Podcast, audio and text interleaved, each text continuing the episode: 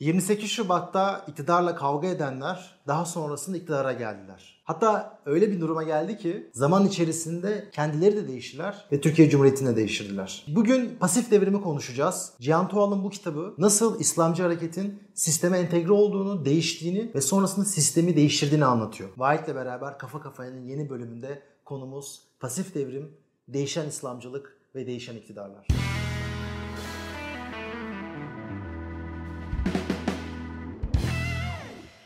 O gün devletten dayak yiyen gençler büyüyünce devlet olarak gençlere dayak atıyor diyebiliriz aslında değil Yani mi? bu insanlar dayak yedi, sonra kendilerini değiştirdiler, sonra devleti değiştirdiler ve şimdi bizlerle kavga ediyorlar. Peki bu direkt kurtlukta düşeni yemek kanundurla açıklayıp geçebileceğimiz bir şey değil mi Yaşar? Şimdi bu doğru ama şu da önemli. Tam olarak neden dönüşler ve nereden nereye geldiler? Çünkü biz mesela ben 24 yaşındayım. Bu video yayınlandığında muhtemelen 25 yaşında olacağım. Bizim için hep AK Parti AK Parti ama mesela 30-40 yaşında biriyle konuştuğunda hep AK Parti veya İslamcı Hareket böyle değildi. İnsanlar şaşırıyor. İslamcı Hareket'in nereye geldiği, neye dönüştü veya bazı İslamcı Hareket'in içerisinde olan insanlar bakıp hayal kırıklığı içerisinde. Ya bizde şöyle bir şey var. Eşyanın tabiatının değişim olduğunu kabul edemiyoruz. Bir şeye bir öz tanımlıyoruz. O özü o şeyin her zaman koruyacağına hükmediyoruz. Diyoruz ki işte bunlar böyledir. Dolayısıyla hem zamansallıktan yani tarih içerisindeki değişimlerden hem de mekansallıktan arındırıyoruz. İnsanların hem de böyle düşünmesi ama şaşırtıcı değil bence. Çünkü bir de değişemeyenler var ya. Evet. Yani mesela Cumhuriyet Halk Fıkrası'nı düşün. Evet. Halk Partisi'ni. Onlar aslında çok uzun süre değişmeye direndi. Ama Hala değişebil- direniyor. yani bir noktada direniyor. Hatta çok ciddi bir direniş var. fazla direniyor. Ama AK Parti'ye baktığımızda Refah Partisi'nden farklı. Ve Cihan Tuğal aslında bunu anlamaya çalışıyor. Çünkü kendisi 2000 yılında Sultanbeyli'ye gidiyor.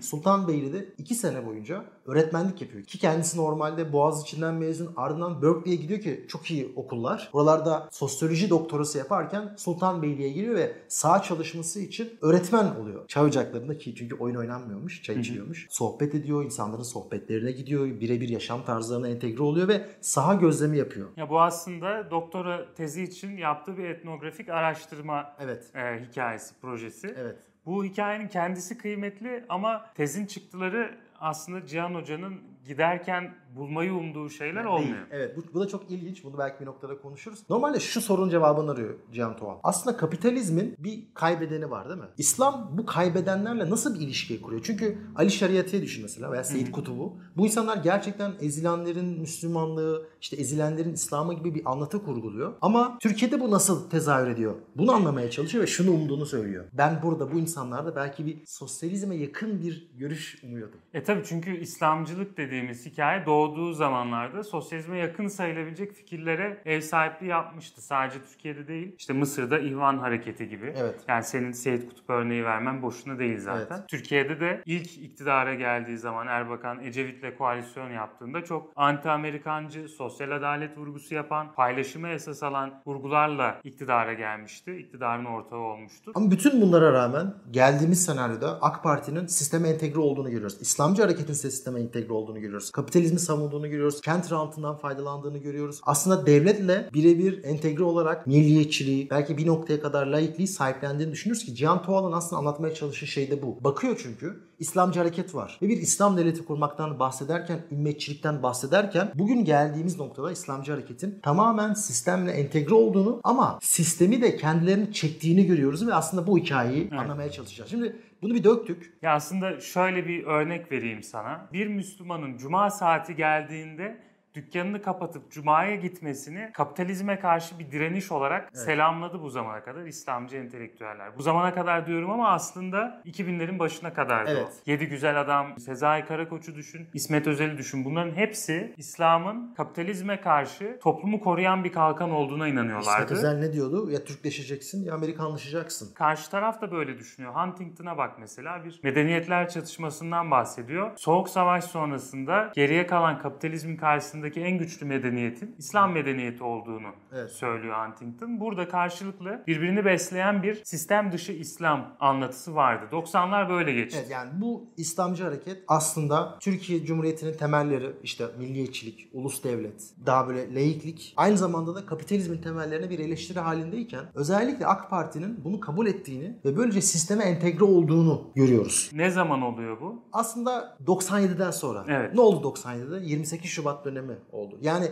orada Refah Partisi'nin içerisinde yenilikçi hareket ki aksakalların böyle karşısında olan işte Recep Tayyip Erdoğan, Bülent Arıç, Abdullah Gül gibi figürler çıktı ve dedi ki biz bu halle hep kaybediyoruz. Hep sistemin dışına itiliyoruz. Biz bazı şeyleri kabullenmeliyiz. Ne dediler? Biz artık kapitalizmle bu kadar kavga etmeyeceğiz. İkincisi Türkiye Cumhuriyeti'nin laiklik ve milliyetçilik söylemleriyle bu kadar kavga etmeyeceğiz. Ama bir yandan da Batı'nın da desteğini aldılar. Hangi konuda? Bir kere bu neoliberalizm yani IMF anlaşmaları, World Bank özelleştirmeler. Yani gerçekten hani Türkiye'nin piyasalara açılması, Türkiye'nin yani biz neoliberalizm derken bir işte Washington Konsensus'tan bahsediyoruz. Evet. İşte IMF'den bahsediyoruz. World Bank'ten bahsediyoruz. Bir piyasa ekonomisinin içerisine entegre olma çabasından bahsediyoruz. İşte Özal'lı yıllarda Türkiye'de bu sisteme entegre oldu. Ama ben bir şart düşeceğim söylediklerine aslında bu yenilikçi hareket 97'den sonra AK Parti'yi kuracak kadro olarak diğerlerinden ayrıştı evet ama 90'ların başında da Refah Partisi ki adındaki o refah vurgusu da daha liberal bir vurgudur. Çünkü hı hı. refahtan bahsettiğinde bir paylaşımdan değil de düzenden değil de bir zenginleşmeden bahsediyorsundur. Burada işte Mustafa Özel gibi iktisatçıların da ön planda olduğu ve Refah Partisi'nin çizgisini merkeze çekmeye başladıklarını görüyoruz. Etkilerini de 94 ve 95 seçimlerinde görmüş görmüştük. Çok iyi bir noktaya parmak bastın. Şimdi Mısır'la bir karşılaştıralım. Şimdi Mısır'da aslında Müslüman kardeşler 1920'lere dayanıyor ama asıl gücünü 1930 ve 40'larda alıyor. Evet. Seyit Kutup yani metinlerini okuduğunda ilk metinlerini okuduğunda bayağı sosyal adaletçi ve hatta sosyalist diyebileceğim bir noktada. O dönemin aslında ruhuyla da çok uygun. Çünkü o zaman Cemal Abdülnasır Mısır'da Cumhurbaşkanı ve bir Arap sosyalizmi var. Arap sosyalizmi neyle bütünleşmiş? Amerikan karşıtlığı. Asıl mesela Amerikan karşıtlığı. Evet. Çünkü bağımsızlık vermiş. Biz bunu aslında 3. dünyacı hareketler diyoruz. Yani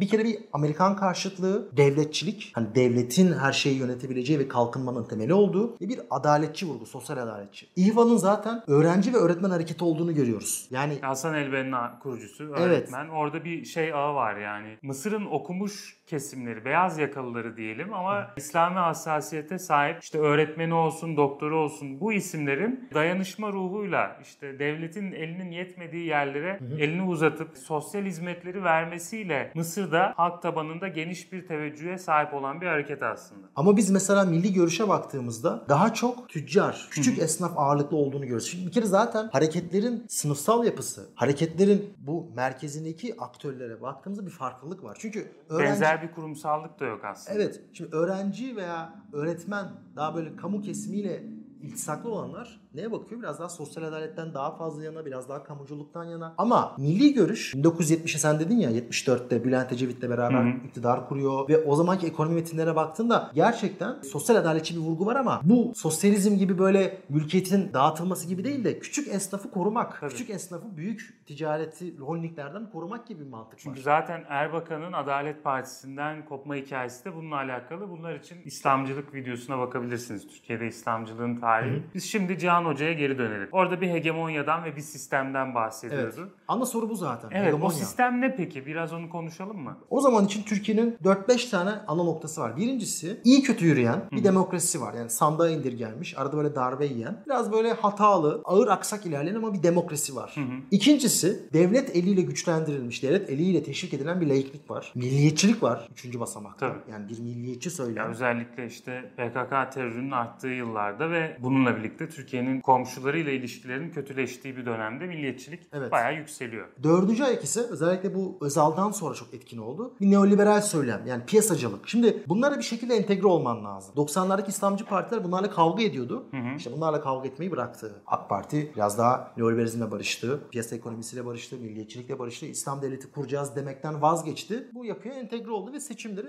birazcık da hikayesini sadeleştirdi aslında. Yani hikayesini sadeleştirdi derken neyden bahsediyorum? Neoliberal sistemin içerisinde daha paylaşımcı bir alternatif olma iddiasını bıraktı. Batı karşıtlığı iddiasını bıraktı. Ki Batı bu hikayeyi çok sevdi. Bak konjektürel bir şey de var orada. 2001 yani 11 Eylül'den sonra hı hı. ABD'de bir hikaye arıyor. Yani işte bir kötü Müslümanlar var. Bir de iyi Müslümanlar arıyor ve AK Parti dedi ki biz iyi Müslüman olabiliriz. Siz de iyi geçineceğiz. Siz artık kavga etmeye bırakacağız. Bu aslında sadece ABD'nin değil aynı zamanda Avrupa Birliği'nin de hoşuna giden bir hikayeydi. Ve bu sadeleşmenin içerisinde AK Parti'nin elinde ne kaldı geriye? Refah Partisi'nin de her zaman sahiplendiği bir şeydi bu. Biz Türkiye'de temsil edilemeyen halk çoğunluğunun evet. temsilcisi olma iddiasındayız. Revizyonist olan İslamcılar. Refah Partisi içerisindeki reformcu kanat şunu söylüyor. Diyor ki biz artık geniş halk kitlelerinin temsilcisi olalım. Hı. Sadece İslamcıların temsilcisi olmaktan vazgeçelim. Evet. Ki aslında burada o geniş halk kitlelerinden kastımız da ne? Evet birisi belki kır ve kent ayrımına ya da metropol ve taşra ayrımına yaslanıyor. Hı hı. Bunun bir başka yansıması büyük esnaf, küçük esnaf ayrımıydı ki bu zaten Erbakan döneminden beri taşınan bir bakiyeydi. Evet. E bir başka tarafı da ne bunun? O da işte köyden kente göçtün ve çalışıyorsun artık. Sen fabrikadaki işçisin. Hı hı. Dolayısıyla işçi sayısının arttığı, piyasaya entegrasyonun arttığı bir dönemde şehirlerin çeperlerinde yaşayan o işçi sınıfı Refah Partisi'nin temel seçmen tabanı olmaya başlıyor. Ve bunlara seslenmeye başladıkları noktada artık o hikayeyi sade bir şekilde anlatabilir hale geldiler. Niye? Çünkü o işçi sınıfı da zaten kendisini dindar olarak tanımlıyor. Kendisini işte Türk ya da Kürt olarak tanımlayabiliyor orada bir... AK Parti Kürtlere daha iyi sesleniyor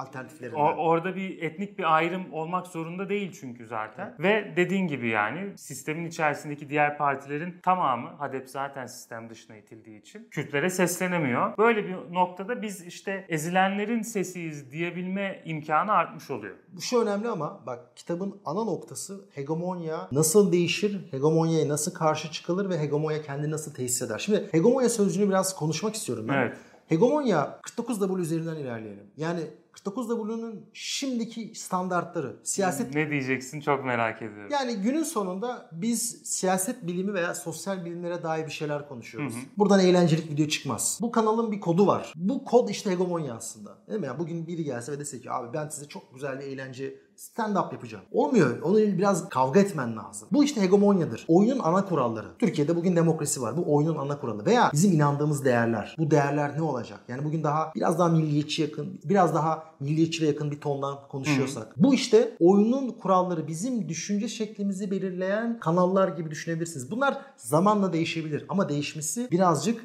zor olur. Evet. Ve ben çok kastırmadan olur. aslında şöyle ya ben de çok kastırmadan kestirme bir tanım söyleyeceğim. O da yani bir toplumda hakim bir söylem olur ya şimdi senin dediğin bugün daha milliyetçi bir e, söylem sadece devlette değil aynı zamanda toplumda da kendine bir taban bulmuş durumda. Bu hakim söylemin kendisi değişkendir, değiştirilebilir. Hı hı. Ama o hakim söylem hegemonik söylemdir her zaman. Evet. Yani sen ona meydan okursun, onu değiştirmeye, dönüştürmeye çalışırsın ki pasif devrimde tartışacağımız hikaye tam olarak bu. Ama bir yandan da onunla mücadele ettiğin sırada o senin içine de nüfuz eder. Evet. Ya gücün 3 anlamı var aslında. 3 tane kategoriden yaklaşabilirsin. Birinci aşamada en kolay tespit edilen ama aslında birinci hali yani daha iptidai hali ben sana bir şey yaptırmak isterim. Hı hı. Bir güç kullanırım. Zorla yaptırmak Aynen. diyeyim. Force. Yani birilerine bir şey yaptırmak. Ama ikinci hali tartışmanın veya kamuoyunun gündemini belirlemek. Değil mi? Mesela bunu medya gücüyle yapıyor. Hı hı. Üçüncü hali ise artık sadece tartışma belirlemiyorum. Senin çıkarlarını, senin değerlerini, senin hayata bakış açını şekillendiriyorum. Yani çerçeveyi belirliyorsun aslında üçüncü hali. İkinci hali aslında çerçeve, agenda setting. Üçüncüde ise senin hayata bakışını veya toplumla kuracağın ilişki veya benle kuracağın ilişkiyi şekillendiriyorum. Yani 19. 20. yüzyıla kadar şunu düşün. Kral, padişah, monark asla sorgulanamaz. Hı. Şunu düşünemiyorsun. Niye ben değildi o? Ama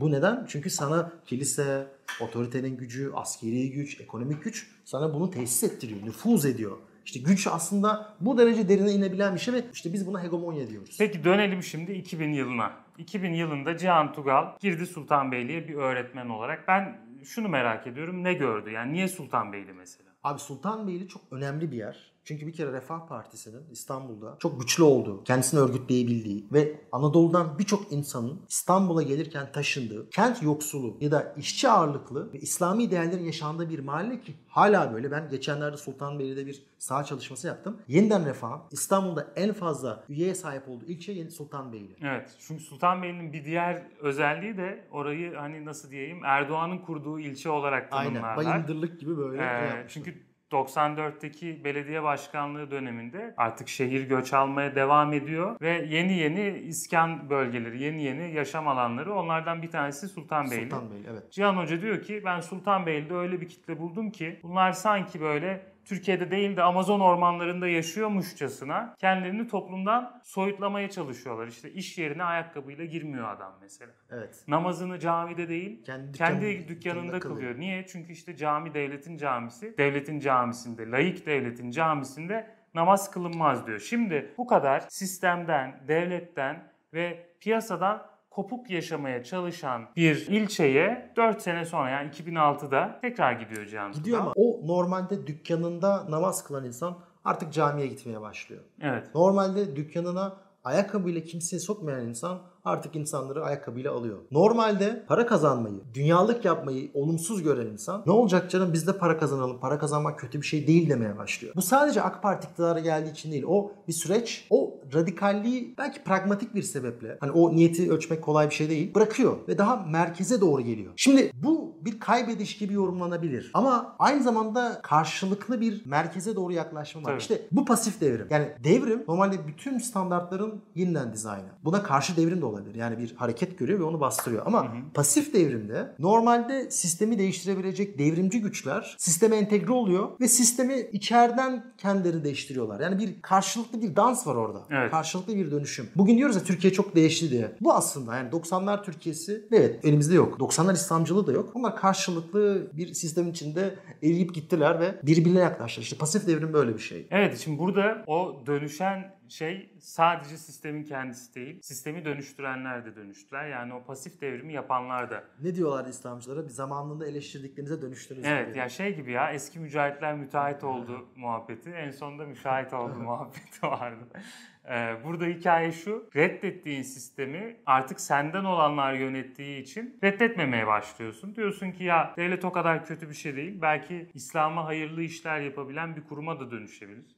Ya da işte Müslüman fakir olmak zorunda değil kardeşim. Müslümana zenginlik de yarışıyor. Bak Hazreti Osman'a ne güzel işte hem zenginmiş hem bütün malını İslam'a himmet etmiş. Evet. İslam'ın yayılması için parasını harcamış diye. Artık zenginliğin övüldüğü, dolayısıyla kapitalizme ne diyelim göz kırpıldığı bir döneme Yani gir- girmiş finans oluyoruz. veya faiz tamamen karşı olduğum bir şey değil de İslami bankacılık adı altında onun belki kılıfını da uydurarak yaptığım bir şey. Yani Ya da işte Hayrettin Karaman mesela İslami camianın en büyük fıkıhçısıdır. En çok itibar edilen fıkıhçısıdır diyeyim. İlk evini alacaksan faiz haram değil diye ona fetva bile verebiliyorsun. Ama şu da önemli. Bak adil düzen diyoruz. Adil düzenin ikinci baskısı yani 21 soruda adil düzen, 21 soruda 21 cevapta ikinci bir baskı yapılıyor. Abi ilk cümle Türkiye'de en liberal düzen adil düzendir. Zaten başta hani Evet, evet. vermişsin silahları. İşte o 90'lardaki dönüşüm e, tam olarak bu. Yani refah e, vurgusunun ön planda olduğu, kazanmak ve kazandırmanın paylaşmaktan daha önemli bulunduğu bir dönem. Evet. Ben o yüzden şunu diyorum yani İslamcılık videosunda da bizim Ebu Bekir'le çektiğimiz İslamcılık videosunda hani İslamcılığı bir ideoloji değil bir tavırdır diye konuşmuştuk. Ben Türkiye'de genel anlamda ideolojilerden ziyade tavırlar olduğunu düşünüyorum. Niye? Çünkü ideoloji hem siyasette olan biteni tanımlamak ve bu tanımları değişmez kabul edip o tanımlar üzerinden anlamlar ve eylemler üretmeye odaklanır. Yani dersin ki sistem böyledir, devlet böyle bir işleve sahiptir. O yüzden biz de bunu yapacağız. Oysa Türkiye'de zaten her şey sürekli bir dans içinde olduğu için siyasette sen de o dansa göre ideolojini esnetebiliyorsun. 70'lerde daha sosyalist tınılarla konuşan bir İslamcılık 90'larda çok daha piyasacı konuşabiliyor. 2000'lerin başında çok daha internasyonel, çok daha ümmetin bütün dünyadaki e, paydaşlarına seslenmeye çalışan İslamcılık 2015'ten sonra çok daha içe kapalı, Devletçi, çok daha milliyetçi. yerli ve milli konuşmak zorunda hissedebiliyor. Bu İşte ama gücü de aynı zamanda. Yani Tabii. bu fleksibilitesi onu aynı zamanda koşullara uyum sağlayabilen ve hangi zamanda hangi söylemi öne çıkarması gerektiğini bilen bir yapıya dönüştür ama ben bunun temelinde de şunun olduğunu düşünüyorum. Abi Türkiye'de örgütlenen insanlar genelde küçük esnaf. Bak Türkiye'de kimler örgütleniyor? Bak Mısır'da neyi anlattık? büyük esnaf da iyi örgütlenir yaşar. Abi,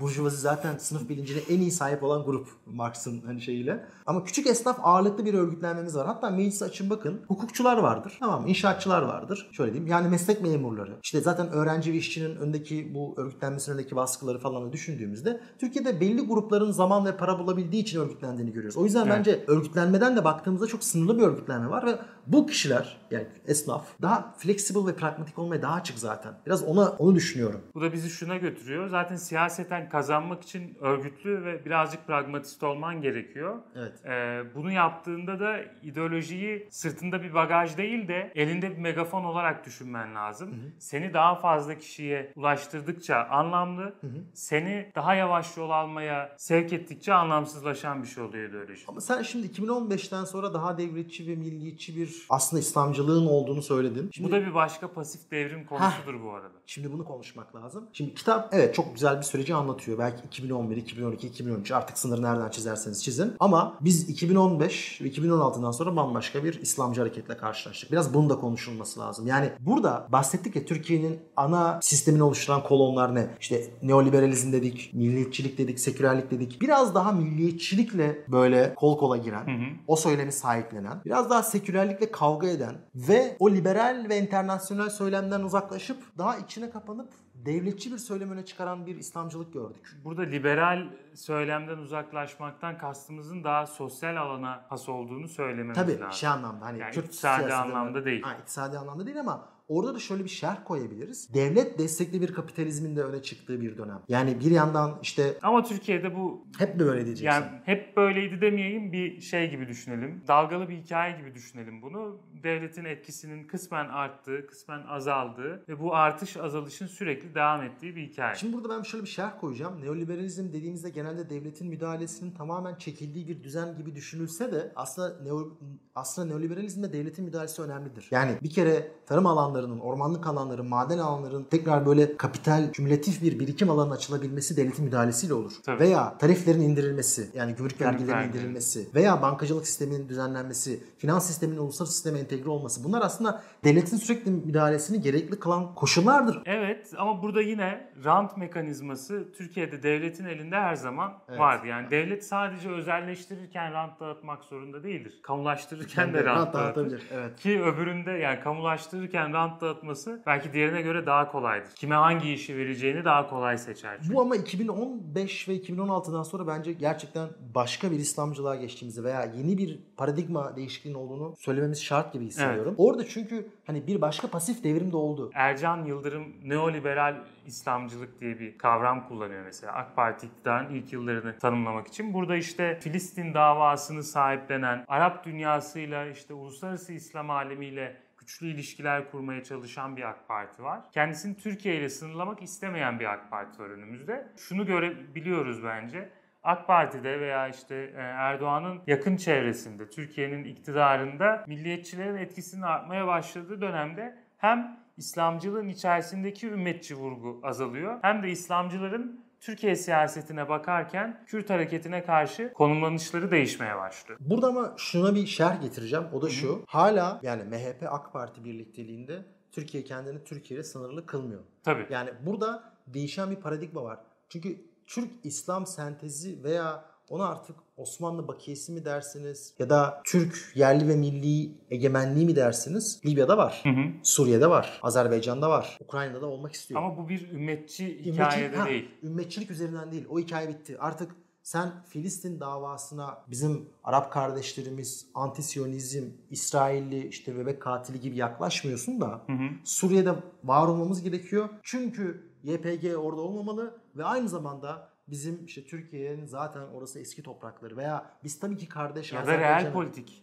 Real politik diyeceksin. Biz kardeş Azerbaycan'da yer alacağız ve orada İHA'larımızı, SİHA'larımızı göstereceğiz. Silah endüstrimizin gücünü göstereceğiz ve geliştirmeye devam edeceğiz. Yani bir anlamda da daha militer Evet. ve biraz daha kendini gösteren de bir Türkiye. Bir de rasyonel gerekçeler bulmaya çalışıyorsun. Yani o İslamcı, ümmetçi duygulara seslenmekle yetinmiyorsun. Ee, onun yerine diyorsun ki işte bu e, Türkiye'nin değer politik çıkarları için önemli. İşte bizim savunma sanayimizin kendisini geliştirmek için yapacağı bir antrenman gibi düşünün. Ya da işte Suriye sınırımız burada hem ordunun operasyonel kabiliyeti önemli hem de işte e, orada mücadele ettiğimiz yapılar var vesaire diyorsun. Şunu görmek lazım. Şimdi özellikle Mustafa Kemal ve böyle işte Enver Paşa'ya bakılır. Hani Türkiye'yi anlamak için. Biraz daha burada işte e, Enver'in daha muhafazakar, işte daha Türk İslam sentezine yakın olmasından dolayı. Mustafa Kemal ise biraz daha seküler cumhuriyeti kurduğu için. Yani bir iki karşıt figürdür ama ben biraz AK Parti ve MHP'nin bunu birleştirdiğini düşünüyorum. Yani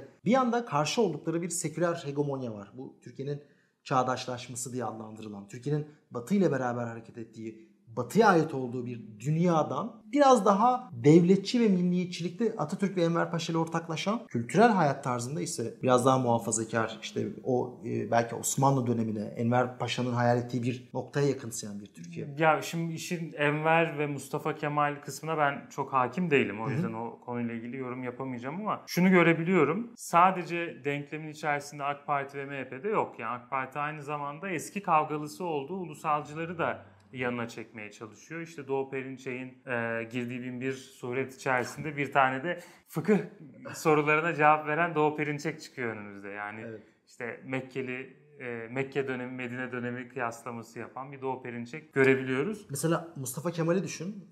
Yani AK Parti uzun bir süre Mustafa Kemal'le kavga etti. Ama şu an onun sahipleniyor. Peki nereden sahipleniyor? Daha onun milliyetçi, devletçi ve özellikle askeriye vurduğu... Ya askeri- egemen egemenlik Hiç- söylemi Aynen. üzerinden sahipleniyor. Çünkü abi Türkiye'de ideolojilerin asıl kaynağı devleti kurtarmak ya. Yani o devlet ve kurtarılması gereken devlet, bölünmemesi gereken devlet aslında Türkiye'deki modernizmin temel motorlarından biri. Dolayısıyla o egemenlik söylemi, devlet söylemi de hala çok güçlü. Yeni bir takım muhafazakar endişeler üretiyorsun. Bu muhafazakar endişelerin içerisinde aile çok temel bir vurgu. E bir yandan da muhafazakar olmasa bile devletçi bir endişe olarak egemenlik ve güvenlik endişelerini kullanıyorsun. Bu egemenliğin içerisinde sadece işte sınır güvenliği vesaire yok. Hatta o hiç yok bile diyebiliriz ama Sen göç Ee, meselesi üzerinden dedim. Ayasofya'yı düşün mesela. Ayasofya'yı bir egemenlik simgesi olarak İslamcılar zaten benimsemiş durumdaydılar. Bunu milliyetçilere de pazarlayabildiğin anda Ayasofya'yı açan adam olarak sen, yeniden ibadeti açan adam olarak şeyi e, güçlendiriyorsun. Hem işte egemenlik söylemini hem İslamcıların e, Türkiye'nin egemenliğinden anladığı şeyleri. Şimdi bu Ayasofya dedin. Hatırlarsan Cumhurbaşkanı Erdoğan son mitingini Ayasofya'da yaptı. Yani Evet. miting denemez ama miting gibiydi. İnsanlarla buluştu. Meeting diyelim biz ona. Aynen. Buluşma Aynen. nihayetinde. Meeting İngilizce. Şimdi Ayasofya'yı camiye çevirdin. Ayasofya'da artık miting yapıp seçime gidebilecek kadar Ayasofya'yı kullanıyorsun. Aslında bu Türkiye'nin o 1923'ten sonraki çağdaşlaşma ve batılılaşma ve sekülerleşmeye karşı da bir reaksiyon, bir geri adım değil mi? Yani onu bir motif olarak bir yapıyı koyuyorsunuz. Bir Sembolik iktidar alanlarının tamamını e, olabildiğince etkin bir şekilde kullanıyorsun. Murat diye. Bardakçı geçenlerde ne yazdı seçimden önce? Muhafazakarları ben anlamıyorum dedi. Taksim Camii inşa edildi. Ayasofya Camii oldu. Bunların her biri aslında İslamcıların en büyük hayaliydi. Ve şimdi bu soruya geleceğim. Günümüzden baktığında hala bunu pasif devrim olarak mı adlandırıyorsun? Çünkü yani iddia şuydu ya Cihan Tuğal'ın. İki tarafta dönüştü. Artık o pasif devrimin bir adım ötesine geçti mi yoksa kültürel hegemonyayı hala kuramadı mı? Yani hala hegemonya nerede? Ner, ne durumdayız? Onu konuşalım biraz. Ya İslamcıların hepsi şu tartışmayı yıllardır vermeyi çok seviyorlar. Evet siyasi iktidar bizde ama kültürel iktidarı bir şekilde ele geçiremedik. Ben bunun bir Celal Şengör taklidi yapayım. Bu bir zırvadır tamam mı? Yani kültürel iktidar hikayesi zaten Türkiye'de ne kadar kültür var ki iktidar olsun diye böyle demagoji yapmayacağım. Hikaye şurada. Karşında hala dövmeyi istediğim bir ekip var. Bu ekip de işte kültür sanat camiasında sıkışmış vaziyette. Yani oranın dışına taşamıyorlar. O yüzden sen onları dövmek için kültürel iktidarı hala ele geçiremedik diyorsun. Oysa Türkiye'de bir tane iktidar var ve o da siyasi alanda. Yani o siyasi iktidar alanı istediği her yerin e, rant paylaşımını kontrol edebilir vaziyette. Ben- Kültürel alandaki rant paylaşımını da kontrol ediyor. Ekonomideki rant paylaşımını da kontrol ediyor. Dini alandaki rant paylaşımını da kontrol ediyor. Vesaire vesaire. Askeri alanı bile katabilirsin. Ben seçimden önce ve sonraki atmosferi incelediğimde o hegemonik söyleme kurmaya biraz daha yaklaştığını hissediyorum. Tabii. Ne üzerinden? Bunu eskisi gibi İslamcı söylem üzerinden yapmıyor bence zaten. O devletçi ve milliyetçi söylem üzerinden yapıyor. Burada birkaç araç var. Yani mesela İHA SİHA vurgusu, işte TCG Anadolu vurgusu. Yani burada bir militer endüstri var. Bu militer endüstriyi sadece Türkiye'nin bekası olarak da değerlendirmiyor. Türkiye'nin gelişeceği, kalkınacağı ve herkesin uzlaşması zorunda olarak gördüğü bir yapı olarak kurguluyor ve e, Teknofest'lere git. Abi Teknofest'te beklemediğin ve ummadığın geçmişten, eğitim seviyesinden, yaklaşımdan, gelirden gelen insanları Evet. görüyorsun. Çünkü o bence yeni hegemonya söylemi burada. Türkiye'nin belli çıkarları olduğu, bu çıkarların da işte güvenliğiyle, güvenlikle ilişkilendirildiği bir yapı ortaya atıyorsun. Ve diyorsun ki bunlar sorgulanamaz. Ya şey gibi ya hükümete karşı olabilirsin ama devlete düşman olamazsın. İşte bu söylemi yaptığın zaman işte o zaman bence yavaş Artık yavaş hegemonya kurulmaya başlanmıştı. son artık birkaç yani kafamda da seni merak ettiğim bir soru olduğunu düşündüğüm için soracağım. İslamcılık öldü mü sence? Yani bugün İslamcılık bir hayal kırıklığı içerisinde mi? Şimdi İslamcılık hayal kırıklığı içerisinde mi ondan emin değilim. Belki içinde oldukları mevcut halde gayet de barışık olabilir eski İslamcılar. Ama İslamcıların eskiden durdukları pozisyonda bugün büyük çoğunlukla durmadığını söylememiz gerekiyor. Yani 90'lardaki İslamcı söylemin bugün neredeyse tamamen değişmiş olması zaten işte Cihan Hoca'nın da anlattığı o sistemle barışma ve devletle barışma hikayesinde gözlemlenebilir bir durum. Ama İslamcıların bundan önceki e, ideolojik pozisyonları nelerdi ve hangilerini kaybettiler diye sorarsan ben sana şunu söyleyebilirim. Bugün e, Türkiye'de İslamcılık artık aile ve toplumsal cinsiyet gibi temel konulara sıkışmış bir defansif söylem üretmekten ibaret kaldı. Yani Bu, bu ilginç bir şey söyledin. Çünkü eğer defansif bir pozisyondaysa, hı hı. hegemonya kuracak bir pozisyonda olduğu için mi defansif bir pozisyonda yoksa topluma yeni söyleyeceği bir şey olmadığı için mi defansif pozisyonda? Ya şunu düşünebiliriz. Şimdi işin önce bir dolu tarafına bakalım. İslamcılar adına vardığın dolu tarafları. 90'larda ne söylüyordun? Biz bu ülkede, bu devlette e, eşit vatandaş sayılmıyoruz. Aşağılık kabul ediliyoruz. Bunun göstergeleri nelerdir? İşte başörtülü kızları sırf başörtülerinden dolayı üniversiteye almıyorsun. Başörtülü kadınları resmi kurumların içine sokmuyorsun. E şimdi bu başlıklara baktığında şunu diyebilirsin. İslamcılar 90'larda kazanmayı umdukları e, bir takım sembolik iktidar mücadelelerini kazandılar. Yani bugün artık başörtülü vali var, başörtülü polis var, başörtülü hakim savcı var. Dolayısıyla başörtüsü mücadelesi artık kazanılmış ve kapanmış bir dosya olarak görülüyor olabilir. Dolayısıyla İslamcılar bir davalarını kazandılar diyeceksin. E bir diğeri nedir? Yani İslamcılar daha önce bu topluma ne vaat ediyordu? Ben şunu önemserim yani Erdoğan'ın dindar nesil projesi vesaire daha İslam'a uygun yaşantının olduğu bir Türkiye hayali İslamcılarda vardı. Ama bugün içinde yaşadığımız dönem bize bunu mu gösteriyor? Belki iktidar alanında devletin kontrol ettiği alanlarda İslam'ın gücü artmış olabilir. Ama toplumsal alanda bunun tersi istikamette bir akım görüyoruz. Bu ama kaçınılmazdı. Çünkü sen sisteme entegre olduğun anda, Evet. kapitalizme entegre olduğun anda onun dünyaya getirdiği şeyler fikri dünyanı ezer. Çünkü maddiyat bence maddiyattan kastım Ezmese de nüfuz, e- nüfuz eder. onu şekillendiriyor. Yani Marx klasik altyapı üst yapıyı belirler. Sen kapitalizme entegre olduğunda, AVM'ye geldiğinde, para akışı olduğunda, insanlar üniversiteye gidebildiğinde, insanlara daha fazla özgürlük sunduğunda, para imkanı verdiğinde bunları harcamak ister, o hayatı yaşamak ister, arkadaşlarıyla beraber gezmek ister. Ama öbür tarafta başka bir hayat prototipi vardı ama çelişki var. Burada apaçık bir çelişki var ve bu çelişkinin kendisi aslında AK Parti'yi daha muhafazakar bir yere olmaya gidiyor. Çünkü abi bak sen kapitalizme entegre oldun. Netflix geliyor değil mi? Bunu engelleyemiyorsun artık. Yani Ama işte İslamcıların iddiası bunun tam tersiydi. Yani İşte üst tersiydi. yapı altyapıyı belirleyecek diyorlar. belirleyemiyor ve şu an bunun çelişkisini yaşıyorlar. Atıyorum İngiltere'den, ABD'den ya da Avrupa'daki herhangi bir ülkeden yatırım gelecek. Onu kabul etmemiz için Netflix'in de gelmesi şart gibi durum söz konusu değil.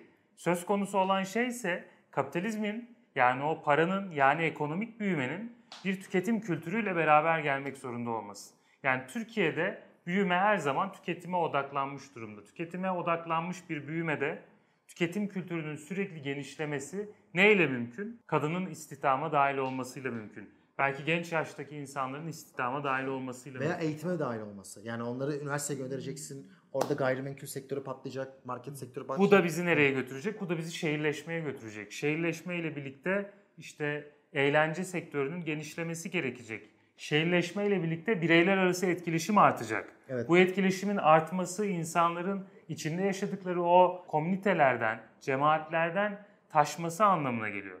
İnsanların dışarıyla ilişkilerinin kuvvetlenmesi anlamına geliyor. Amerikanlaşıyorsun. Bütün bu süreç yani kapital sisteme entegre olmak, işte evrenselleşmek, küreselleşmek ve bununla beraber gelen muhafazakar değerlerin çözümü ve buradaki bütün o çelişki aslında başka bir yerde daha İslamcı ve radikal bir yerden eleştirilere de tabi olmana sebep oluyor. Yeniden refah. Ben işte bir araştırma yazısı için yeniden refah işte il başkanlarıyla görüştüm. Mesela Kastamonu il başkanıyla görüştüm. Hı hı. Şunu eleştiriyor. Ya Kastamonu'da diyor işte bütün bu ahlaksızlığın kaynağı biz nesli kaybettik çünkü bir artı bir evler stüdyo evler oldu. Yani ne diyor ki işte buraya gençler geliyor, zina Aile yapıyor. yerine Alkol bekar şey- evleri var diyor. yani. Evet ve bunların sayısı artıyor. Ben de şunu sordum ona açık açık. Ya Kastamonu'da üniversite hayatı büyürse insanlar zenginleşir. Siz buna mı karşısınız? Evet diyor.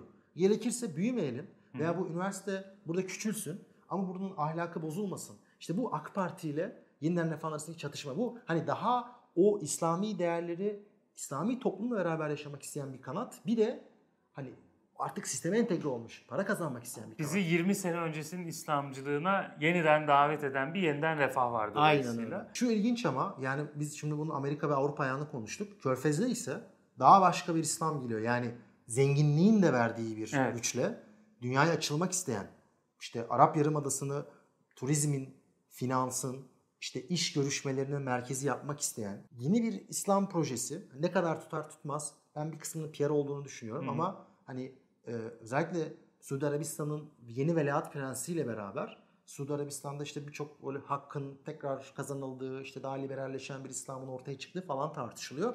Onlar da Körfez'in ve İslam'ın yeni bir yüzü olarak Ya 2000'ler AK Partisi'nin Türkiye'ye yaptığını işte Körfez'de ya da Arap Yarımadası'nda yapmak isteyen bir Muhammed Bin Selman Aynen. hikayesi. Ya benim ciddi eleştirilerim var ama şimdi çok ciddi paraları da olduğu için de hı. dünyayı etkileyebiliyorlar. Hani Dünya Kupası'nı o Evet. kendisi yapıyor işte. Futbolcular oluyor. Şimdi bu, bu aslında bir kültürel bir güç demek. E, bu anlamda kültürel konularda Avrupa ve Amerika'da Cumhuriyetçi muhafazakarlar İslamcıların yakınlaşması var. Bir yandan da Körfez'den para yoluyla gelen başka bir Hı hı. İslamcılık var. E, bakalım İslamcılık ölmedi ama şekil değiştiriyor diyelim. E, pasif devrimi de konuştuk. Yani e, birçok konuyu konuştuk. E, Türkiye'yi anlamaya çalıştık aslında ve dünyayı da anlamaya çalıştık. Ve bu esnada farkındaysanız arkadaşlar başka bir noktadayız. Çünkü çekimi e, sevgili Bilal hocamızın, Bilal Ayan'ın e, stüdyosunda yaptık. Kendisinin bir YouTube kanalı var Bilal Ayan. Mutlaka takip etmenizi e, öneriyorum. Hatta girerseniz bir sürprizle karşılaşacaksınız. Sürpriz dediği de Yaşar'la röportaj. E, gerçekten çok kaliteli ve derin sohbetler yapıyor. Mutlaka bakın, takip edin. E, biz çok teşekkür ediyoruz kendisine e, bu stüdyoyu bize e, açtığı için. Uğraştı saatlerce ışıklar, ses vesaire. E, bir yandan da White'le de çok güzel bir sohbetin Kafa Kafaya'nın son bölümünde e, mekanı oldu. Bir sonraki kitabımız arkadaşlar Besin Deleoğlu'ndan Politik ve Politik olacak. Eğer okumak isterseniz bu kitabı okuyabilirsiniz ki böylece biz tartışırken siz de zaten kitaba dair bir fikriniz olmuş olur. Bir sonraki bölümde görüşmek üzere. Bu esnada 49W'yu paylaşmayı, beğenmeyi ve arkadaşlarınıza önermeyi unutmayın. Finansal olarak da desteklerseniz kalkıp dans ederiz. Bu artık canlı yayından bir şey oldu. Oynar. Ee, evet, kendinize iyi bakın. Görüşmek üzere. Bir de sabit duralım. Şöyle ben e, şey için, thumbnail için screenshot alırım. Tamam. Güzel.